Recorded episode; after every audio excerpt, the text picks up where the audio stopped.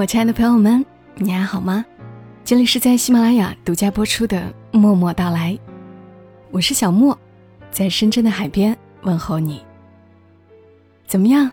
你的国庆假期过得还好吗？如果你觉得假期过得有点孤单，希望今晚的故事能够好好陪陪你。这个故事可能你看过，因为曾经它在网上挺火的。或者在其他主播那儿听过，但是我却觉得，不同阶段听这个故事，感受是不一样的。故事的作者颜如玉，他在微博上的名字是 Sliver，是水果味儿，很有可能你也曾关注过他。那接下来和你分享他笔下这个非常有名的故事：小兔子有颗玻璃心。虽然听起来是童话故事，但每个人都能在故事里找到自己的影子。小白兔有一家糖果铺，小老虎有一个冰激凌机。兔妈妈告诉小白兔：“如果你喜欢一个人呐，就给他一颗糖。”小白兔喜欢上了小老虎。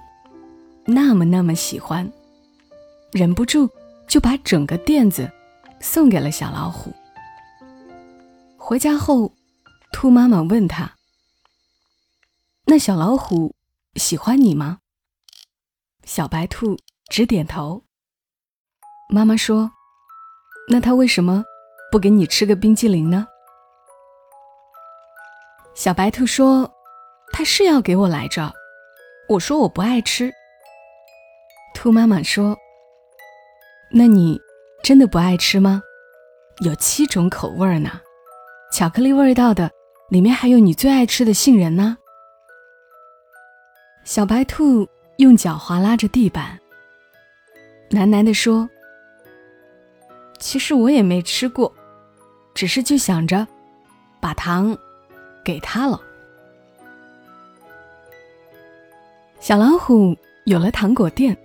小白兔说：“不如我帮你把冰淇淋机推到公园去卖吧。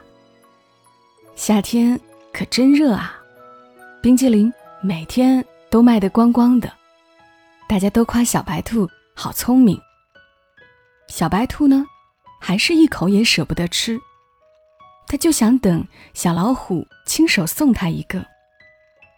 小白兔自己也没发现，他最爱的口味儿。”已经换成了香草，想要的也不再只是冰激凌了。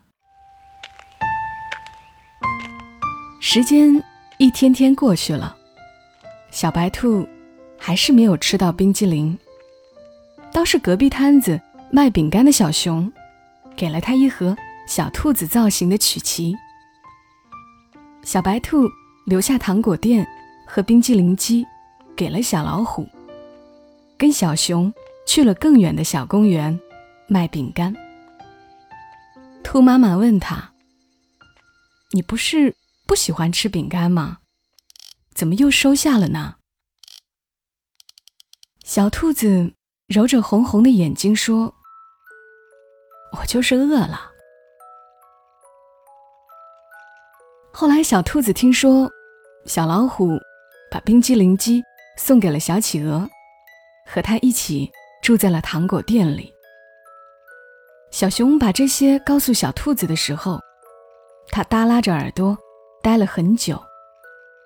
小熊开玩笑的问他：“你是不是后悔没有吃个冰激凌再走呀？”小白兔愣愣的转过脸说：“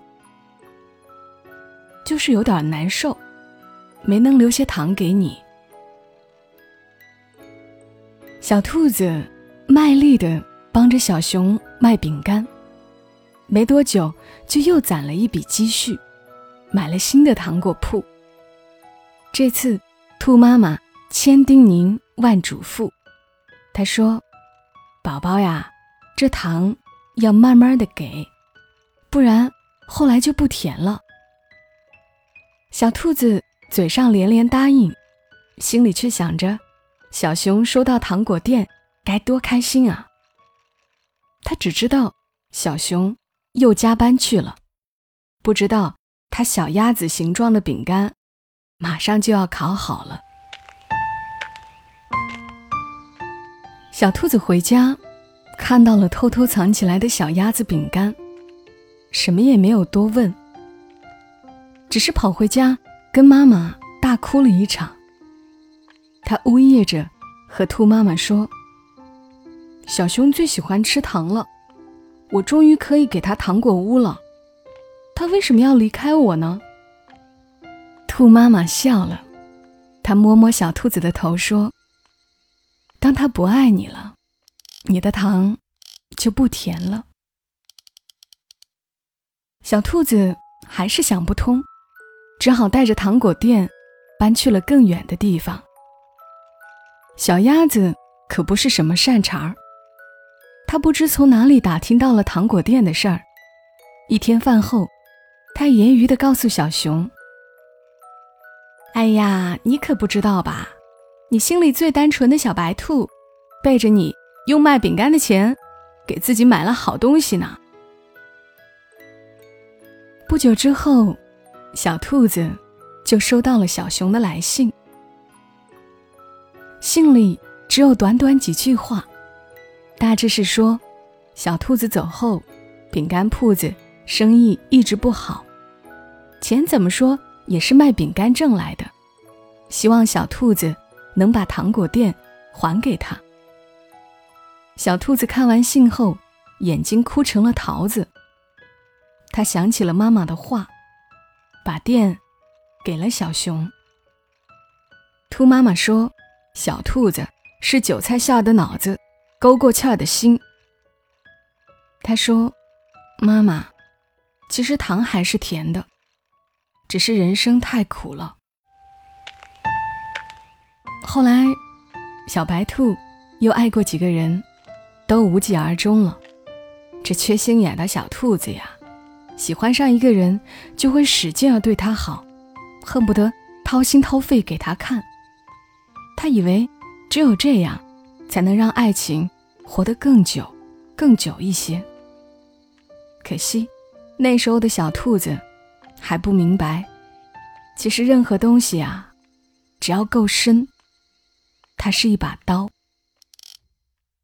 有一天，小兔子出门，发现小熊醉倒在他门口。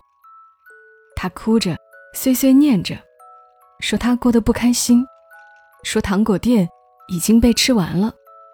小鸭子嫌它没本事，拍拍屁股就走了。它一把抱住小兔子，说：“如果说这世界上我还有什么值得回忆的？”大概也只有你了。小兔子被勒得喘不过气儿来。他心里想着：也许爱上一个旧人，就不会再有新的问题了吧。很久很久以后，小兔子和别人讲起这段故事，总是感慨万分地说：“那些值得回忆的事儿呀，就该永远放在回忆里。”不知道你有没有玩过一种游戏机，投硬币的那种。有好多小爪子推呀推，硬币们互相推搡着，摇摇欲坠，却又固若金汤。你投入的越多，就越难收手。机器里的硬币落得越厚重，就越不会有收获。可越是不掉币，你就觉得大奖就要来了。这逻辑很有趣，它只在你输的时候成立。可小兔子就是这么觉得的。它在万丈悬崖边，以为跳下去是学会飞翔的捷径。它默默地想，大奖终于要来了。它被大把硬币即将掉落的景象迷红了眼，以至于忘记了自己没有翅膀。既然是童话，总得有点好的，不是？小兔子回到了小熊身边，日子没有想象中的糟糕，一起吃饭，逛逛公园，小熊每天都采一朵最漂亮的花回来送给他。小兔子会做一手好菜，小熊总是抢着洗完。小熊以为一切都好了，他甚至有点点失望。都说感情是刻骨铭心的，可小兔子似乎没留下任何伤痕。多可笑啊！那些拿刀子去划豆腐的人，永远都不知道疼。直到有一天晚上，小熊从厨房里出来，随手递了一块饼干给小兔子。小兔子摇摇头，说：“我好久不吃饼干了。”然后，他抬起头，看看小熊，淡淡的说。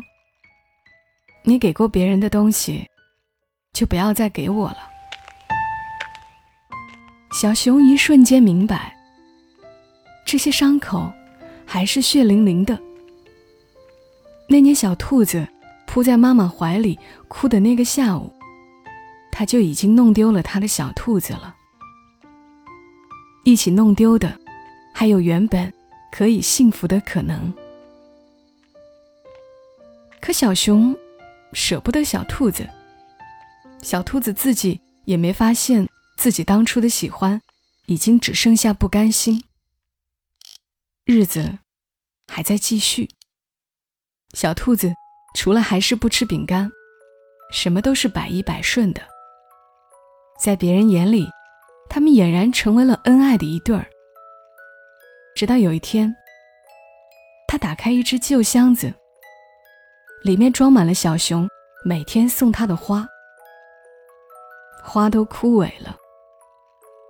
小兔子想起这些日子，他每天接过小熊的花，都是敷衍的笑笑，转身便扔进这个破箱子里。他一下子发现，原来不爱了，是早就不爱了。和小熊分手后，小兔子断断续续的又开过几个糖果店，卖的卖，送的送，也所剩无几了。可他还是学不会开口，说他饿，说他想要吃个带杏仁的冰激凌。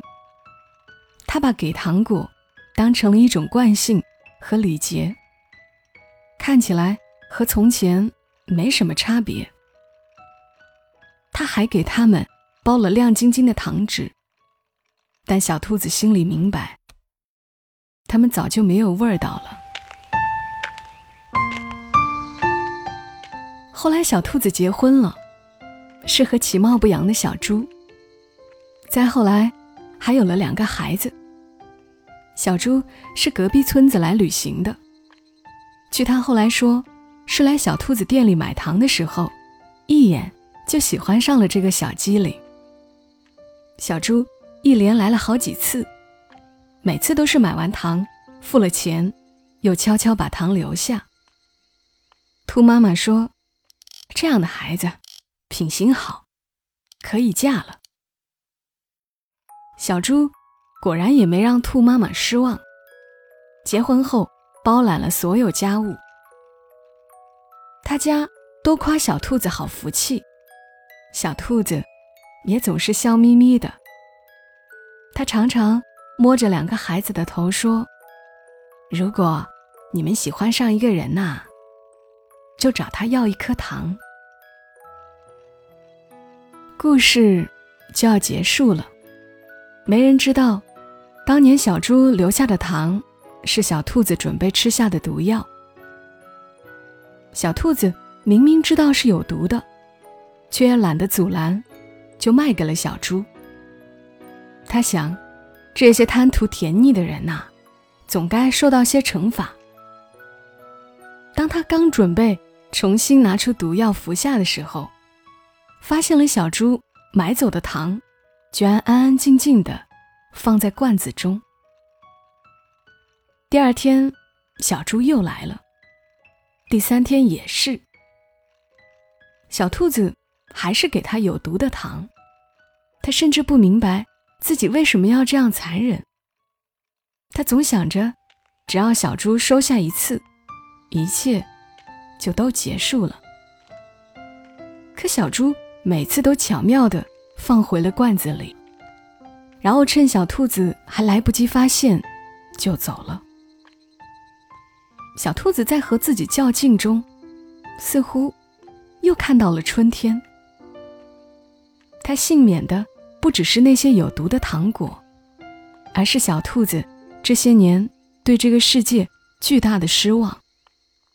终于，他们相爱了。后面的故事也水到渠成了。可他忘记了，兔妈妈说的：“你拿谎言去考验爱情，就永远遇不到真心的爱人。”有一次，小猪喝多了，朋友们起哄，问他当时怎么想到不收下糖果。小猪被灌了太多酒，回答的稀里糊涂，颠三倒四。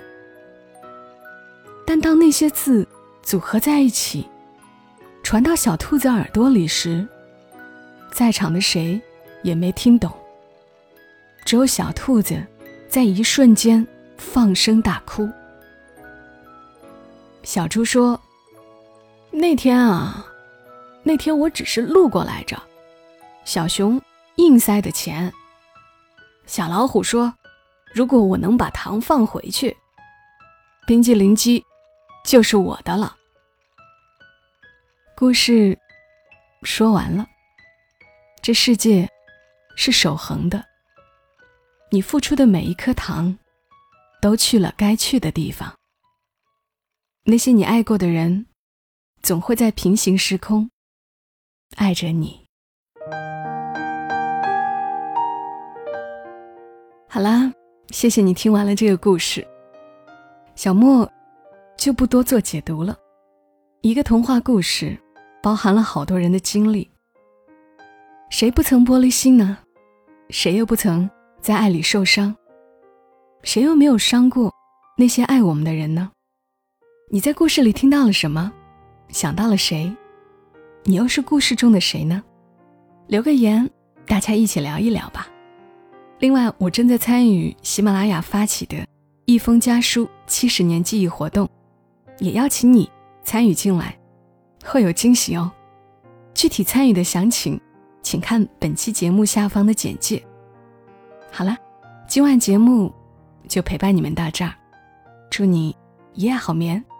小莫在深圳，和你说晚安。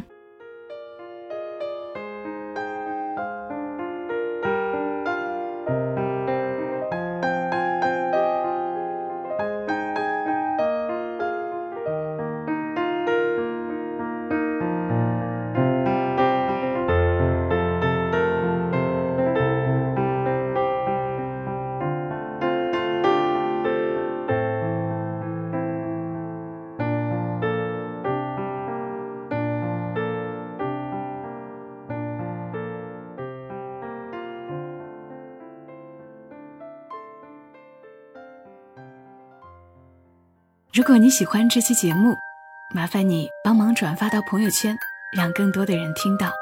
小莫在这儿，谢谢你。